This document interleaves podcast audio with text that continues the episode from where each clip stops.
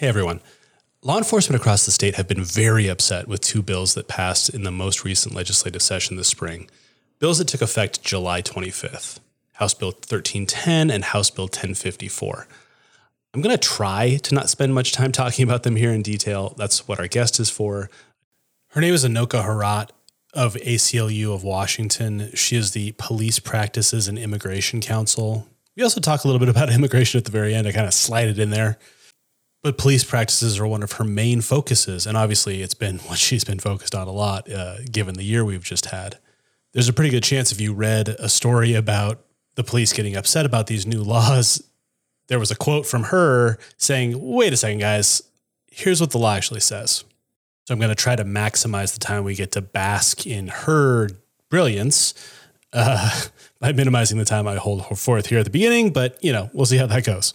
I feel like brevity is a is an intention I set. I have a hard time actually meeting. I'm a bit too chatty, a little too lugubrious, but we're gonna try. So let's start broad. Politicians almost never, like almost almost never, undo laws that were seen as tough on crime, even when the laws in retrospect are recognized to be harmful. One of the stories I reported that had the biggest impact on me personally was about a high school kid in Spokane who had been born with HIV but was statistically at zero risk of transmitting it to other people. And he was statistically at zero risk because the HIV drugs we have are really, really good at suppressing the virus. It doesn't cure it completely, but it suppresses it to a point that we don't even have tests that can detect it. Anyway, he made a bad decision in 2010. He did not disclose his status to his partner, which is the law. You legally have to disclose that you're HIV positive if you're HIV positive. And he didn't do that. Again, these are teenagers. When the girl's parents found out, they had him arrested, sent to jail. He ended up serving a couple years in prison, and then he had to register as a sex offender after he got out. He could have gotten as much as 27 years in prison, the equivalent of a life sentence in Washington state, because that's the way the law was written. It was written as a first degree assault charge with like aggravating circumstances, if I remember correctly, as close as you can get to a life sentence.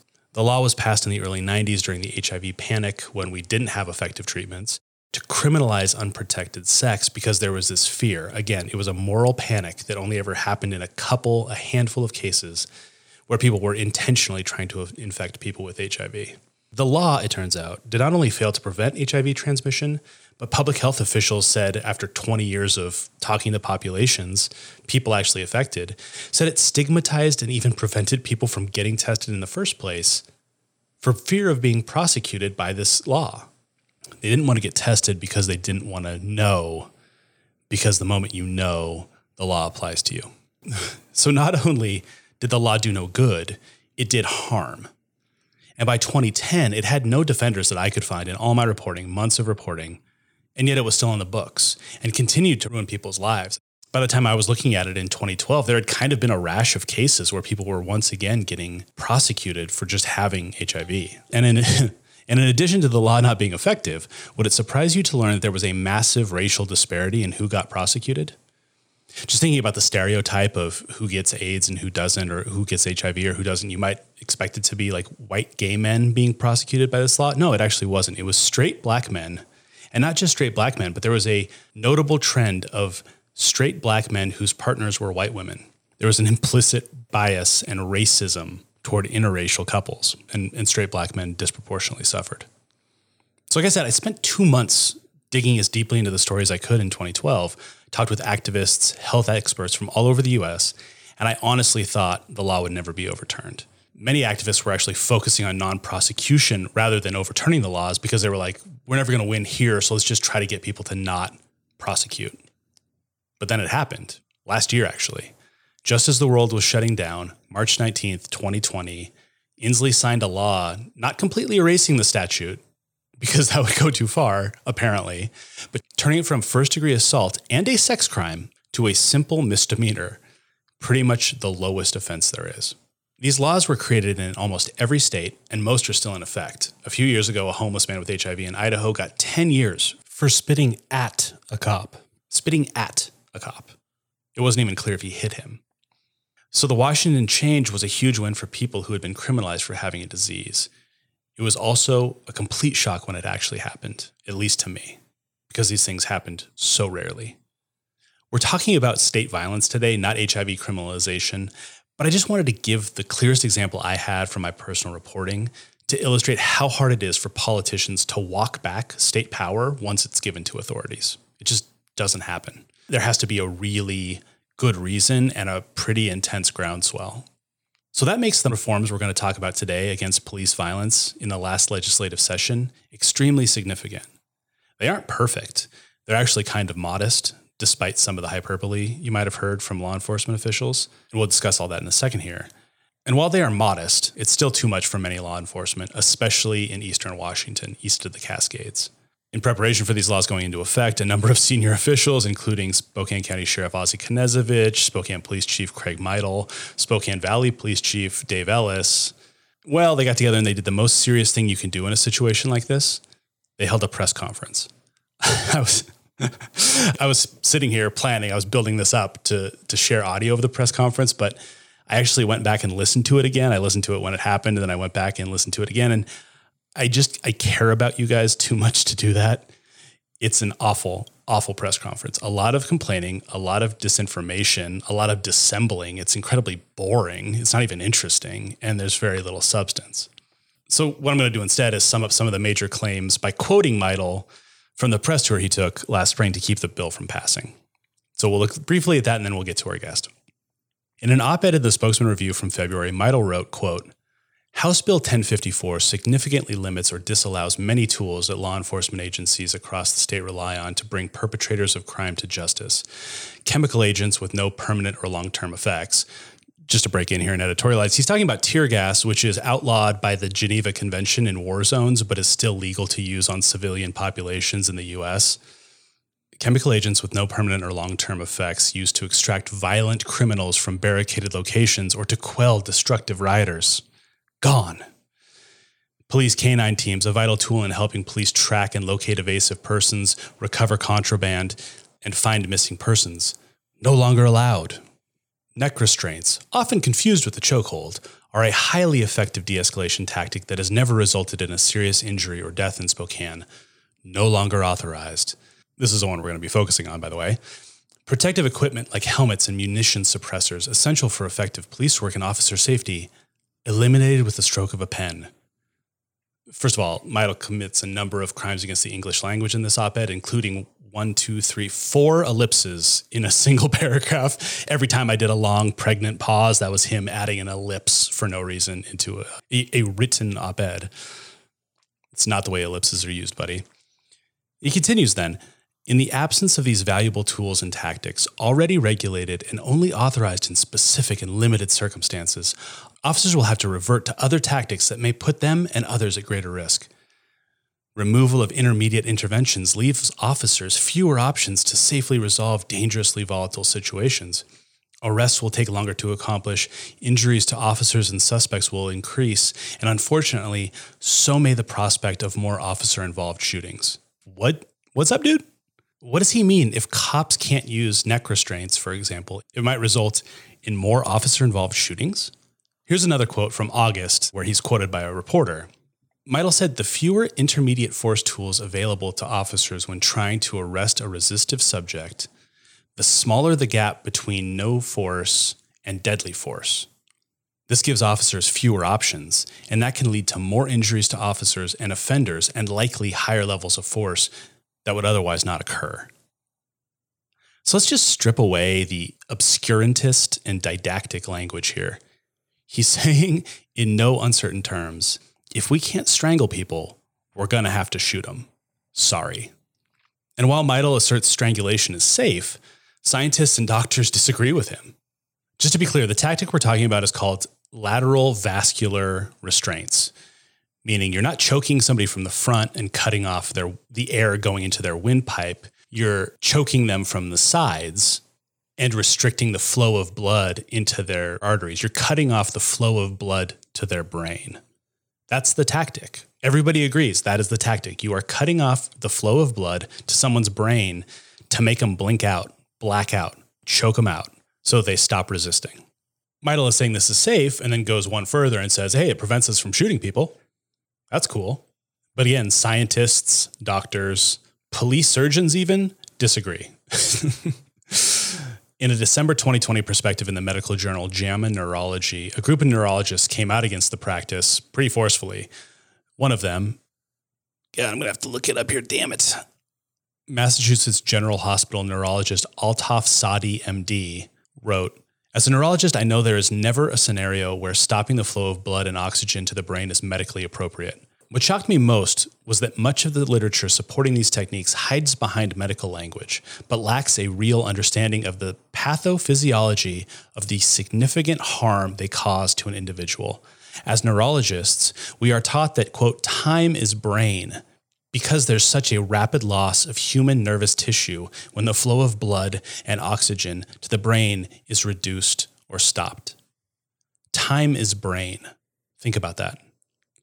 And it's not just ivory tower researchers who feel this way. The Washington Post quoted Dr. Bill Smock, a police surgeon with the Louisville Metro Police Department, saying, There is no such thing as making it safe with proper training.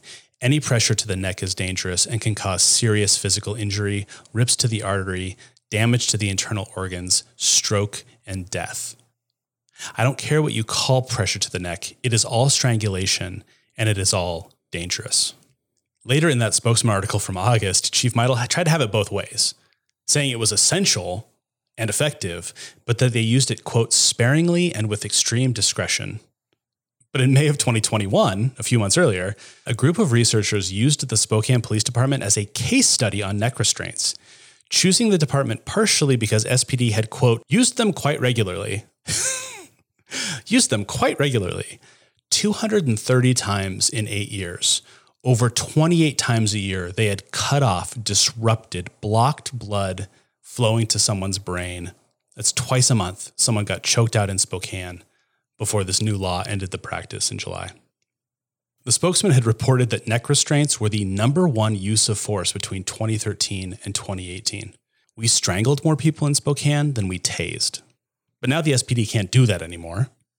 And they also can't use tear gas and a number of other things they aren't happy about. They say taking these tactics away will make everybody less safe. But the Washington Coalition of Police Accountability, which supported the law, believes we have literally written safety, care of the person, into the new laws.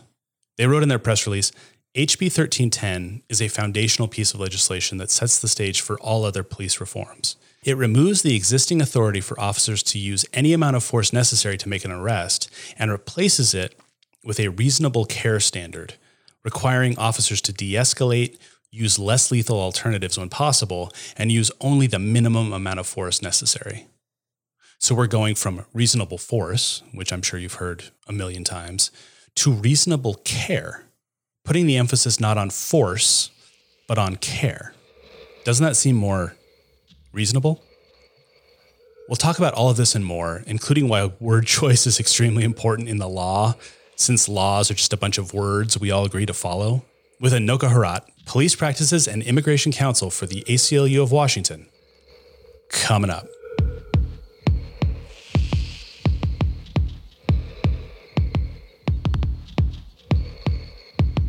I'm Luke Baumgarten, and this is Range.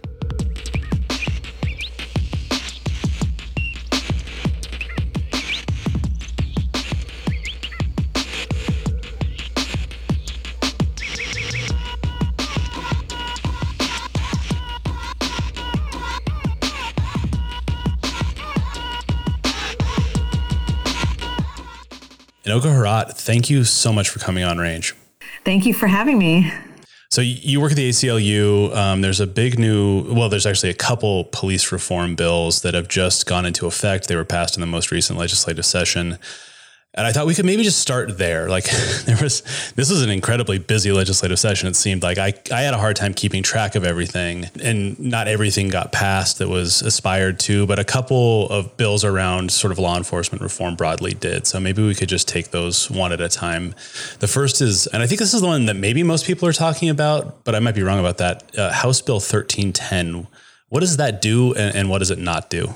Sure. So HB 1310 is a use of force bill. So what it does is it says when police officers can use force and when they use force, how they have to use that force. Okay. And what it does is it requires that officers use reasonable care when they engage with members of the public. And it also limits when officers can use lethal force, so deadly force. And it says that officers can only use deadly force when necessary to protect life, which I think a lot of people might assume has always been the current standard, but it's actually right. pretty far from it. That could obviously include their own lives, correct? Yes. Yeah, that it is kind of shocking to me that that's not the standard already applied. Maybe I didn't know that either. Whether or not it was adhered to, I kind of assumed that would be the standard. You can only use lethal force to meet a threat of lethal force, but that has not been the case historically. That's not. And before this law was in place, the prior law that even addressed use of force at all, um, what it said was that in order to effectuate an arrest, police can effectuate the arrest by any means necessary. So it was just a blank check on using force. And so this law repeals that prior law okay. and replaces it with this reasonable care standard and this requirement to have necessity in order to use lethal force. Is there like a legal definition? What does reasonable care mean?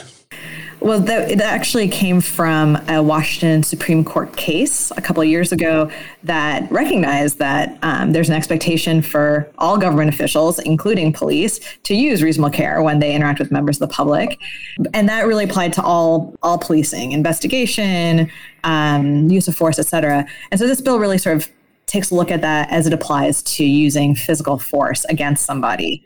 And um, and so and within the bill there are examples of what that means. And so it means to use reasonable, reasonable care means that you are going to de-escalate as best as you can, um, that you are going to use the minimal amount of force, you know, and to, to end using force when the necessity for that force ends, to that you will try to use less lethal weapons, you know, and and really again only use deadly force when necessary to protect um, someone's life, the officers, a witness, or the person themselves forgive me for a second, but you're a lawyer, so I think you'll be okay with this because I was a philosophy major. So I think a lot about like this specific meanings of words. And like up to this point, we hear a lot about reasonable force, right? Applied. It strikes me that reasonable care almost shifts the focus from how much force can I use that's reasonable to how much care do I have to take that's reasonable to sort of maybe avoid using force or whatever. You, is that too fine of a distinction for legal reasoning, or is that the intent that we're trying to sort of shift the focus from what's the right amount of force to what's the all of the the sort of care that I can exhaust before I might have to resort to that? That's exactly right. I mean, that really hit the nail on the head. I mean, last year, last summer, we saw thousands of people showing up to call for a change to policing, yeah. you know, a change to uh, police brutality, a change to racial profiling, you know, a change to holding police accountable. And so, what this law really does is it really does try to shift away from mm. police using violence. And that's because police have been trained on de escalation for the past decade. I 940, which was passed by voters um, a couple of years ago, shifted focus on police training to, you know, to accommodate crisis situations, you know, to to take into consideration people who are in crisis and to treat them differently. Um, and what this law does is it, it just puts that training that officers have gotten into the law and and codifies it to make it so that they're held to that standard. Right. And and that is idea, you know, to build in more time, more distance, you know, more more thought into policing. So it's not just split second decisions and and using force as sort of the first approach, right. but rather to emphasize de-escalation over confrontation. Right. So the idea is like we've we've tried the training route, like we've tried the soft route of like if we if we just train this in, it'll become part of the standard and maybe it seems like that has not actually held true. So now it's maybe time to create a law that codifies that as a standard. Is that about right? That's right. Okay. Okay. So then House Bill 1054, what does that do and not do? So, HB 1054 is uh, a bill about police tactics. And so it takes some certain tactics totally off the table. Okay. You know, it, it banned chokeholds and neck restraints, and it bans certain military equipment from being used. It also limits when police can use tear gas, for example, oh, okay. um, and how they can use tear gas. It also limits when police can shoot at moving vehicles or engage in vehicle pursuits. And really what it did and the intent behind this is to look at the tactics that have been more harm, most harmful sort of most egregious to look at the tactics that have been used disproportionately against people of color mm-hmm. and to take a step back and say, you know, do we need these methods anymore?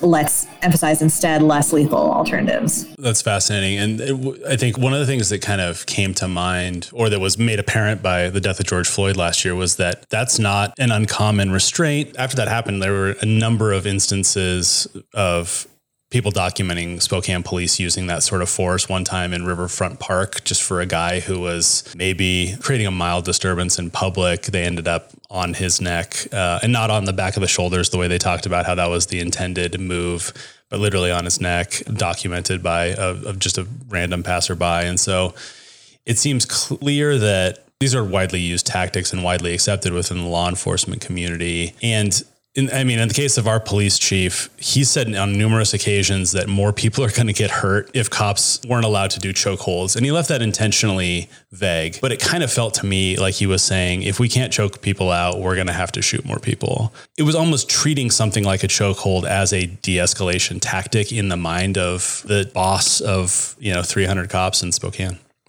Sure. So chokeholds and the broader category of neck restraints are really problematic. And part of it is because they're really easy to do improperly. And right. so the neck restraint, which is supposed to block the air passage and make someone sort of just pass out, it's supposed to be done in six seconds.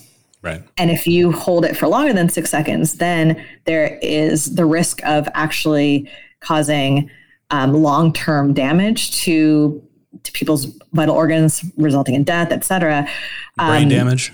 Brain damage, exactly, is is really high. And so what we found is that in Washington State, that departments were not being trained consistently on these uh, tactics, that they were not being used consistently, um, that they they were sort of prone to racial bias, and because it is such a dangerous tactic that has been used incorrectly too often, it was time to just to, to ban it. And I think, you know, it's a knee jerk reaction to say, oh, okay, well then then your only other option is to shoot people. Well, that's not true. Yeah. Again, officers have been trained in de-escalation. There are less lethal alternatives. There are more tools in the toolkit. Right at the beginning of all this, I remember a lot of people focused on I think what's what's Cory Booker's city uh, in uh, New Jersey. yeah, they sort of completely rethought their police force. And there was that video of like 10 cops sort of walking a guy who was brandishing a knife sort of out of harm's way. And eventually, I can't remember if they tased him or whatever, but it seems like that's what these laws are designed to go for. And there's a lot of pushback around like that's not the policing we're used to, or that unnecessarily limits police officers or maybe puts them in harm's way but again, that that resolved just fine, and and the Sedro-Woolley stuff did as well. So I don't know if there's a question there. It seems like what we're seeing with this pushback, and I want to get into more detail on that in a second, is like there's just a cultural expectation that law enforcement agencies have had, and that obviously permeates training and permeates real on the job training. That because this is such a dangerous job, statistics suggest that it's getting less and less dangerous over time. But because it's so dangerous, we need to have every tool at our disposal. I don't know what the question is there, but do you have like a response to that, or like how does that does that strike you as correct, or? Sure. I guess one thing um, that I heard a lawmaker say that I thought was really um, on point was, you know, he said officers used to use whips and cudgels and yeah. swords and, you know, right. and at a certain point as a society, we said, you know, those tools are not, don't meet our standards of what right. is acceptable. Right. And um, I think, you know, given how our country witnessed the choking of George Floyd last year. And then in Washington State, right around that time, also, you know, saw the case of uh, Manny Ellis, who was put into a neck restraint, was choked to death as well. That we're saying, you know, enough, enough is enough. Yeah. And we have to find other ways to be able to treat people fairly and um, to limit the amount of violence and harm that people have to encounter. Yeah. I was going to mention something about tear gas use. I'm glad that's getting restricted because it seems like so two things. One in Spokane and one something I seem to observe in coming out of Seattle was like in Seattle, the police kept saying, okay, we're going to stop using tear gas. We're going to stop using tear gas. But then it seemed to kind of keep happening even after they said they were going to stop doing it. And so I'm guessing, again, codifying these laws is going to sort of more sort of seriously restrict that, where it seemed like it was almost like a negotiating tactic with protesters to something that sort of is going to have strict rules now. And, and that strikes me as like a really good thing because there was a young person in Spokane that got hit with a, it might have not been a, a, tear gas canister. It might have been a less lethal bullet, but it just shattered his jaw and his jaw was wired shut for three or four months. So does that, does 1054 limit stuff like the less lethal munitions, which I don't even like that. That seems like I looked up the, the ordinance that they used for those things and the, the specs for it say you have to, you're supposed to bounce those less, less lethal munitions off the ground and then into people to I'm guessing to lessen the velocity. So it's like if you don't do that or you do it wrong or you hit them, I don't know. It, it, these aren't really less lethal munitions you know the ban on tear gas was something that that you know i'm glad to see the restrictions. We would have of course preferred a complete ban on tear yeah, gas. right. tear gas has been banned by the geneva convention for use in war because um, it's a chemical irritant and it's very hard to control and to target. So what we were seeing in seattle was that and actually the aclu of washington sued on behalf of Black Lives Matter and um, a number of protesters and and people who weren't involved in the protest at all um, for the use uh, of tear gas and other chemical irritants, and um, and the court enjoined or prohibited law enforcement for using um, tear gas in particular.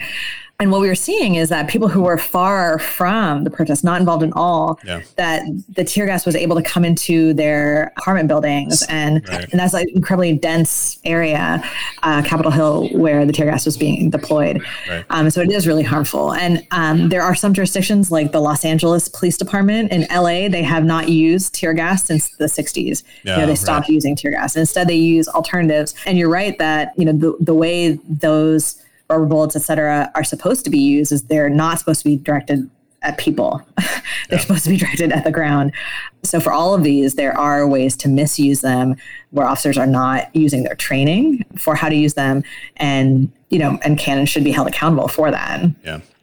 I'm glad you brought up LA because one part of what I want to sort of get at here is the press conference that a bunch of local law enforcement, including our sheriff and our police chief, held, you know, with like 30 other law enforcement officials, was I think designed to show a unified front that like you know every law enforcement agency in in the country believes the things that we're sort of believes or would would have similar concerns about these laws, but as you pointed out, that LA uh, County hasn't used tear gas in what 60 years at this point. So why are law enforcement pushing back on this? We've already talked about that a little bit, but then have you seen sort of differences or have you seen more uh, certain jurisdictions push back more than others? Yeah, it's it's it's really sort of varied across the state. There has been pushback. There have been some departments that say, "Oh, we're not, we're just not going to show up to crisis calls," for example. Yeah. There have been others. But then at the same time, there have been police chiefs and sheriffs who say, yeah, you know what? These are, we're going to follow the law. Yeah. we're going to implement these things. Um, this isn't too different than what we've been doing um, because these laws are all based on best practices, not just from other Washington state jurisdictions, but also across the country. This is sort of the future of policing, anyways, is where policing was going and where training has been going, et cetera. And so it just puts it, it just codifies it. And um, the Criminal Justice Training Center, who is the police academy for our state, they've been putting out good information, um, trainings, and, and training has already been sort of aligned with the laws and continue to really sort of serve the laws and make sure that um, officers are trained up yeah. to best serve our state. I don't want to make this about partisanship because I don't really I don't know that it is or not. Does does it strike you that the f- jurisdictions that have it strikes me that this, this the press conference was like Spokane and a bunch of pretty rural jurisdictions. Uh, and then I had not heard Seattle PD or even really Tacoma, which is a city about the size of Spokane, but maybe a little bit more urban, maybe had like sort of uh, more of a history of th- these sorts of protests, certainly more diverse than Spokane is. I hadn't seen them come out as, as sort of strongly uh, skeptical of these laws as others have. So have you have you noticed any patterns in the places that are like, yeah, we've already been doing this, or maybe as a result of either the way they implement best practices or the way the community pushes back against the sort of like over overhanded uh, force? You know, that's a good question. I haven't seen any patterns or like a rural urban divide. I have yeah. seen a lot of jurisdictions, you know, city level, but then also county level, use their social media platforms to sort of push back yeah, yeah. on seen, these laws. And um, you know, I think what's one thing that's been interesting about that is that a lot of the examples they give actually demonstrate successes of the law and show how right. officers did take the time to de-escalate and because of that people there was no harm you know nobody nobody was there's no use of force you know and still they were able to get the person back to safety yeah. or to arrest arrest somebody you know et cetera so um, i think that I guess I'm not surprised by the pushback at yeah, all. You right. know, I think change is difficult, and and um, what we demanded, what people demanded, was changing to policing. And the, these laws don't bring symbolic change; they are actually bringing systemic change, and that takes time. And yeah, change in doing business as normal. You know, right. business as usual. So, I think it shows that things are working. That that things are changing you specifically have said, I believe this was in the Seattle Times, but but you were quoted as saying that cops are quote dangerously misinterpreting the new laws when they sort of push back or they threaten to just not show up and stuff. Can you explain to me like what you mean by that? What do you mean in dangerously misinterpreting? Sure. So um, there is nothing in the laws at all that say that in 1310 that says that you can't show up to any kind of call. Right. You know, it's a use of force bill, so it only triggers when there's someone that you could use force on right. you know so it doesn't it doesn't even um, it, it, just doesn't even address showing up to calls and so we saw across the state a number of different departments saying oh we're just not going to show up to these calls you know oh and then blaming the laws for that and i think that is dangerous i think that's a misinterpretation of the laws because there's nothing in the law that says you can't show up. And i think the reason it's dangerous is because it sends a signal to sort of the most vulnerable um, people in crisis, people who are surviving domestic violence, et cetera, that they're on their own. Yeah. You know, and that um, law enforcement is not going to be prioritizing public safety. And so I think that is dangerous to people who are most impacted. And I think it it also it seems like there's been a lot of focus on communications rather than on training and and, right. and working with their departments to figure out you know how best to implement these laws. It just strikes me on the one hand as like dereliction of duty to me. I've mostly been in the creative space, so it's not like I've had particularly, you know, jobs where like I was necessary, but I even think of like, you know, I can't imagine a maintenance worker at the city responding to a change that might make his job a little bit harder by saying I'm not going to respond to water main breaks anymore or something like that. I can't imagine my brother who's a steam fitter respond, you know, something that was designed to keep his job more safe, but might make it a little bit more. I don't even know if difficult is the right word. Just something that sort of is an is an additional consideration that needs to be added to keep everybody safe. You can't imagine those people walking off the job. And then to your point, like I hadn't even thought about this, but like if your main institutional response is to tweet about it rather than sort of implement training procedures, it's like, what are you doing? What are you doing? Are you a law, are you a law enforcement agency or are you not? Because like one of the things that about the. I'm just going to go off for a second because this just triggered something, so I apologize. But like we the the whole Geneva Convention thing came up with a tear gas, and that was something that local media asked the I believe it was Police Chief Meidl about, and Police Chief Meidl's response was. We obey the laws of Washington State and the Constitution of the United States. We we're not subject to the Geneva Convention.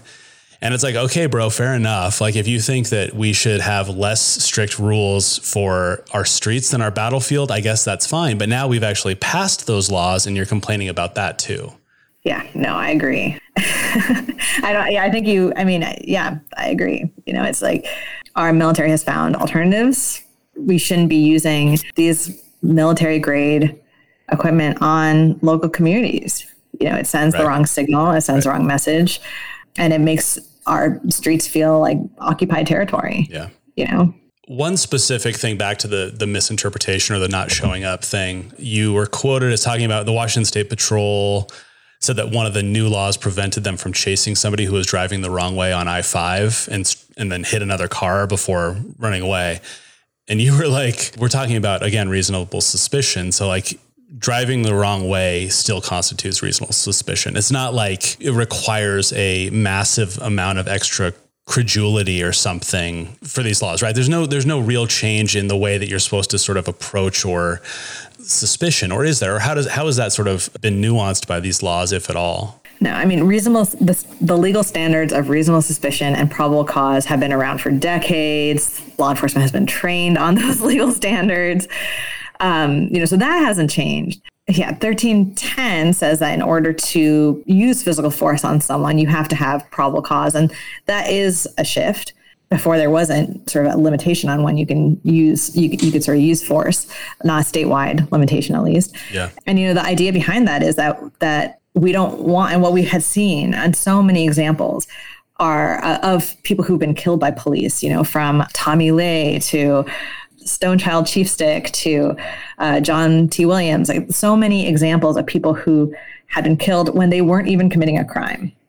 You know, they were just going about their business and they had been killed by law enforcement. And so the idea with that probable cause standard is to say, in order to use force on someone, you have to have some information that they have been engaged in criminal conduct, you know, that they have committed a crime. You can't just harm someone when they aren't doing anything when they aren't committing a crime. Well, and even if they are committing a crime, but they're not endangering anybody's life, you can't. So, example, I don't know. Are you familiar with the Shonto Pete case? This no. was in Spokane. It was a number of years ago. It was probably over a decade ago. I'll need to look that up. But he happened to steal an off duty police officer's car as the guy was close to it. And he got shot in the back of the head as he was driving away and that was ruled a reasonable use of force. And he didn't die; he survived, but he's he's significantly changed by it. Would that something like that would I would assume is not permissible under this new law anymore? You can't just fire into a car that's driving away. That's right. There was um, in 1054 there was a restriction on vehicle uh, on shooting at moving vehicles, and so um, it would limit when officers can shoot at moving vehicles without knowing right. all the details, it sounds like that would have been a, a situation that um, law enforcement couldn't right. have shot at that vehicle. All right, so I, I, feel like we've got a pretty good sense of the a deep enough sense of the contours here. I know it's kind of the ACLU's job to get into the middle of this stuff, but why why do you why was it important for y'all to sort of weigh in on this? Because that's kind of what what led to this conversation was you kind of pushed back to the pushback a little bit, and and so why was that important for ACLU to weigh in on? Um, sure, I, I say a number of reasons. I mean, we ground our work in the lived experience of people who've been sort of directly impacted by this. And so we've been members of the Washington Coalition on Police Accountability, which uh, centers the voices of family members of those who've been who've lost loved ones to police violence. And you know, as the American Civil Liberties Union, we've weighed in on policing since our founding 100 years ago. Yeah you know, and, and we are always grappling with this idea of protecting people's civil liberties while protecting public safety. And these laws um, have limited when our government can harm us, can physically harm us. And police um, have the authority to take away liberty and to take away our lives. And with that level of authority must come um, a lot of responsibility. And these laws restrict when they can use that force. And so it was a win for civil liberties to say that, you know, our government can't harm us can't even touch us, you know, without without adequate reason, without adequate information. Yeah. You know, and um and we think that these laws uphold those civil liberties and increase and expand those civil liberties while also maintaining public safety. These are best practices.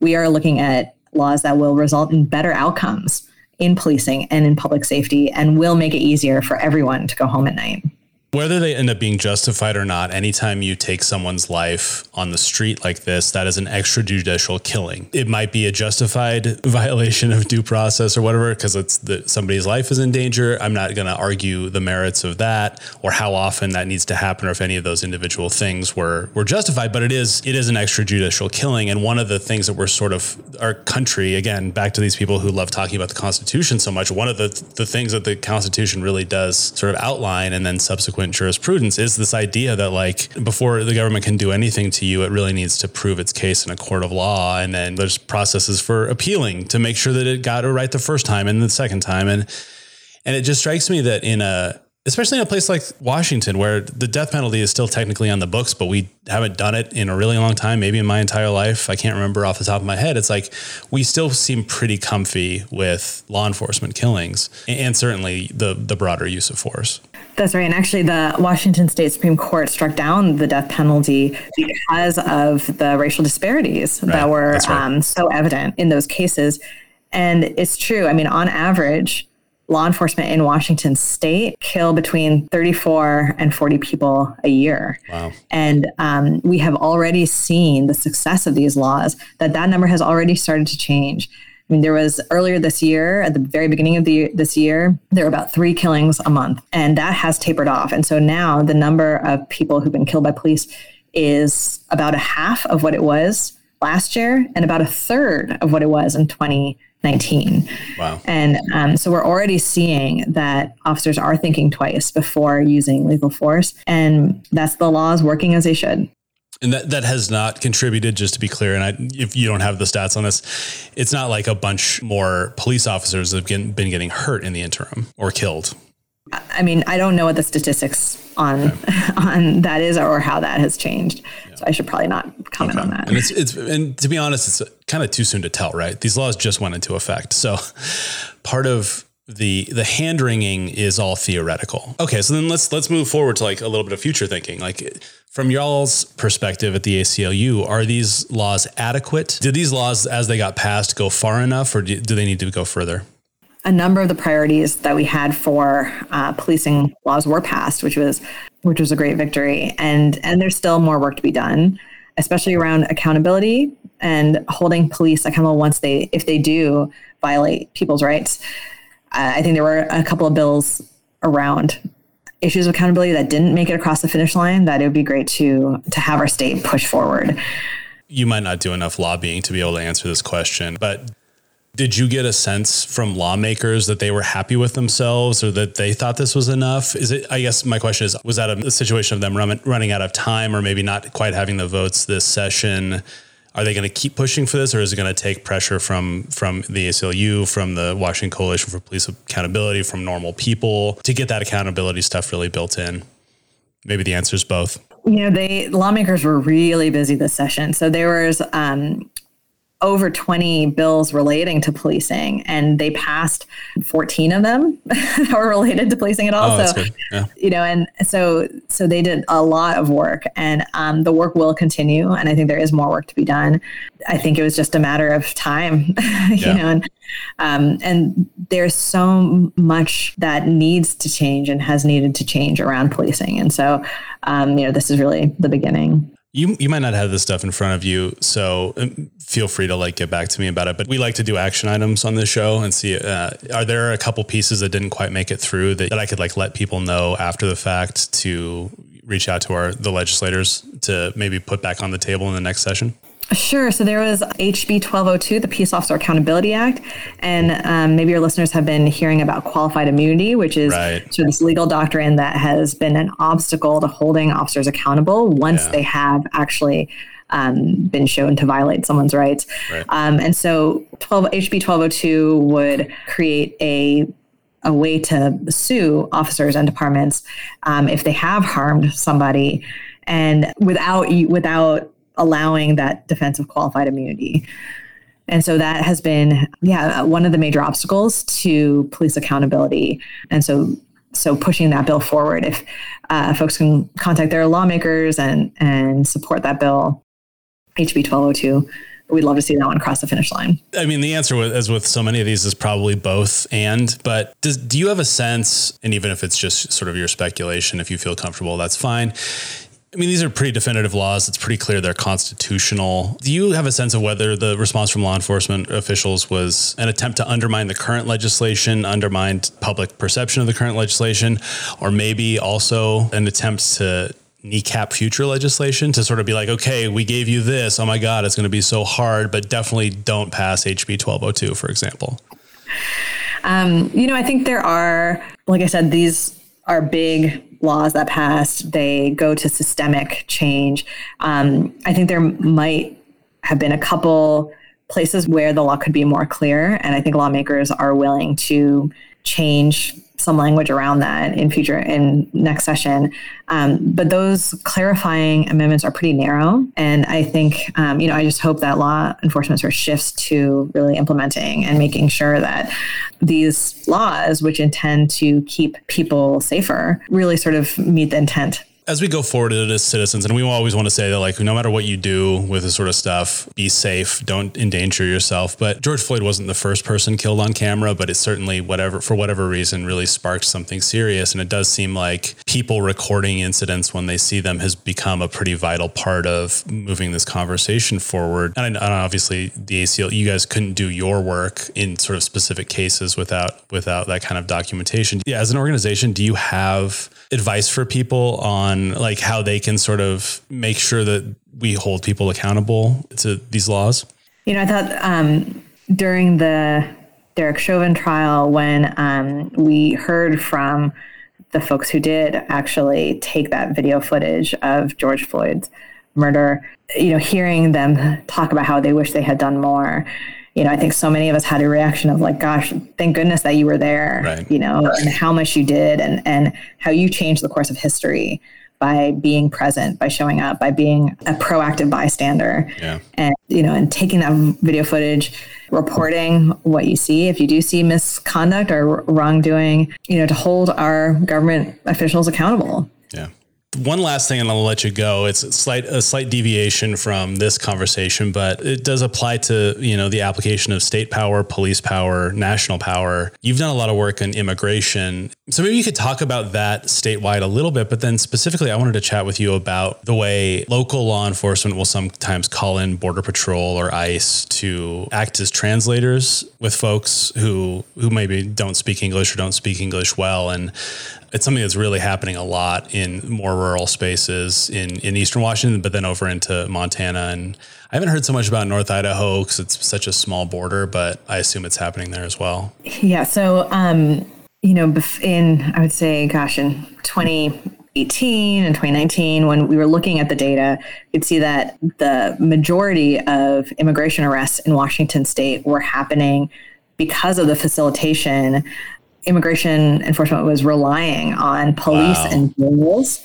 Over 50% of immigration arrests you know had that facilitation and had that collaboration with local law enforcement and so in 2019 the washington state legislature passed the keep washington working act mm, which prohibited right. law enforcement from sharing information from collaborating from contracting with ice and border patrol to facilitate the federal government's agenda and part of that is is sort of a state states' rights argument. Right. You know that um, the federal government has their agenda; they have so many resources to yeah, right. effectuate their agenda, but instead they often rely on local law enforcement. Law enforcement is volunteering and and uh, you know.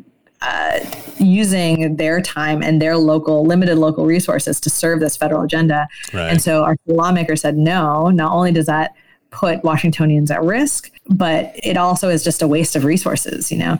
Yeah. And in that law, it says that um, law enforcement cannot use, are prohibited from using um, Border Patrol or um, ICE as interpreters or using those services because that's not what they're intended for. Right, right. know, yeah every every community has you know has access to interpreters or language lines, et cetera. Right. Um, and so that's what they should be using on to serve Washington residents. So hearing that they are continuing to use Border Patrol, that means that they're violating the law, and yeah. so that's really concerning. When was that law passed to keep Washington working? 2019. Okay. It's been in effect since. So yeah, I've definitely I've definitely heard of cases since then. So yeah, that is troubling. I mean, and, and to your point, it's like I could see the sort of doe-eyed argument being made that it's like, well, you know, we're close to the border, we're a small department, and so we just you know ask our buddies over at the border patrol. They're close, and that you know it's all all in the spirit of trying to help folks, whatever. If you're in a region that is has a high Latino population, for example, like why couldn't you hire a uh, bilingual officer? Right. Exactly. Yeah. Exactly. And and you know, I think um, it really goes to community trust. And if uh, a local police department is seen as sort of an extension of this federal immigration agenda, you know, it's prioritizing a federal agenda over a local one. Right. And, you know, if, if a subset of the population is being targeted by that, we've seen it across the state that they lose trust in law enforcement and law enforcement relies on community trust in order to do their job. So it's both bad policy and it literally violates our state law. Well, right, and if it really is about keeping people safe, about sort of being, you know, the the she- the shepherds or the sheepdogs, whatever that um, language is of of the community, you would hope that you know, and this this goes into like sex workers. There's all so many different angles that this goes into, but in this specific case, it's like even if I'm a documented person, but I know people who aren't, or I have family members who aren't, like that would erode my trust in police if I have a serious need, if I if I really need to reach out, or maybe I know something uh, about uh, something that's been committed. Why would I ever come forward? One, if there's a, a danger that like something as trivial as a robbery or something or or domestic violence to your point earlier if i if there's a concern that like border patrol might start poking around my lives or the lives of my loved ones or the lives of my coworkers why how why would i ever come forward to do that? There are a lot of conversations happening in journalism right now about extractive reporting uh, and like we're still small but like one of the things we've really thought about doing is to the extent possible if, if we're going to try to report on latinx communities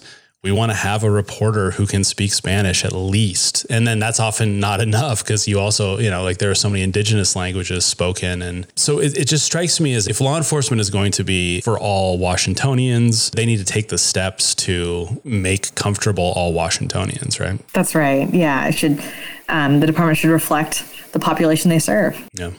Well, this has been a brisk and very informative conversation. Is there anything like else on your mind about any of these topics that you'd like to chat about um, before I let you go? The work you do is super, super important, and we always like to sort of highlight what's happening at the state level over on the east side because we sometimes feel a little distant from it.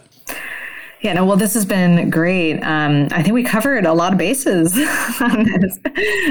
yeah, thank you for the opportunity. And, and this is ACLU Washington does it, it's a statewide organization. You guys don't have an office in Spokane, but you're in Spokane a decent amount, right? That's right. And I think you've um, spoken to my colleague Jaime Hawk, who works on a lot of criminal legal system reform um, in Spokane and uh, with all the great partners in Spokane who are doing that work every day. If folks feel like there's something that the ACLU should know about in Spokane, is it just best to sort of contact y'all directly or, or do you guys have partners in Spokane that, you know, that stuff sort of funnels through or?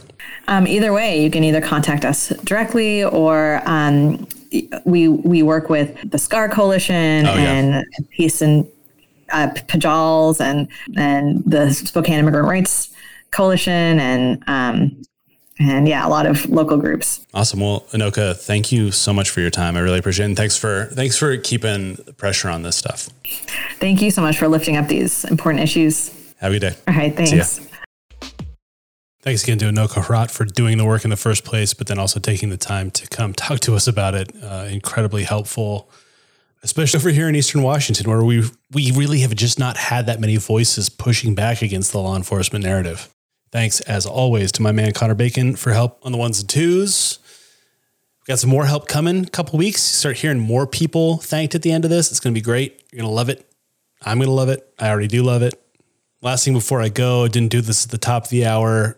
I'm Going to do it here. Not going to be long though. If you like what we're doing here, please support us at rangemedia.co slash subscribe. We keep all of our content free forever for everyone because we believe that this sort of analysis and these conversations shouldn't be behind paywalls. It shouldn't only be available to people that can afford to pay for them. But that means that if we want to turn this into a sustainable enterprise, we need the people that can afford to pay for them to do so. So if you do, if you love what we're up to, please take a moment, go to rangemedia.co slash subscribe, kick us a few bucks. Appreciate it. All right, that is it for me. Have a good week, everyone. Bye.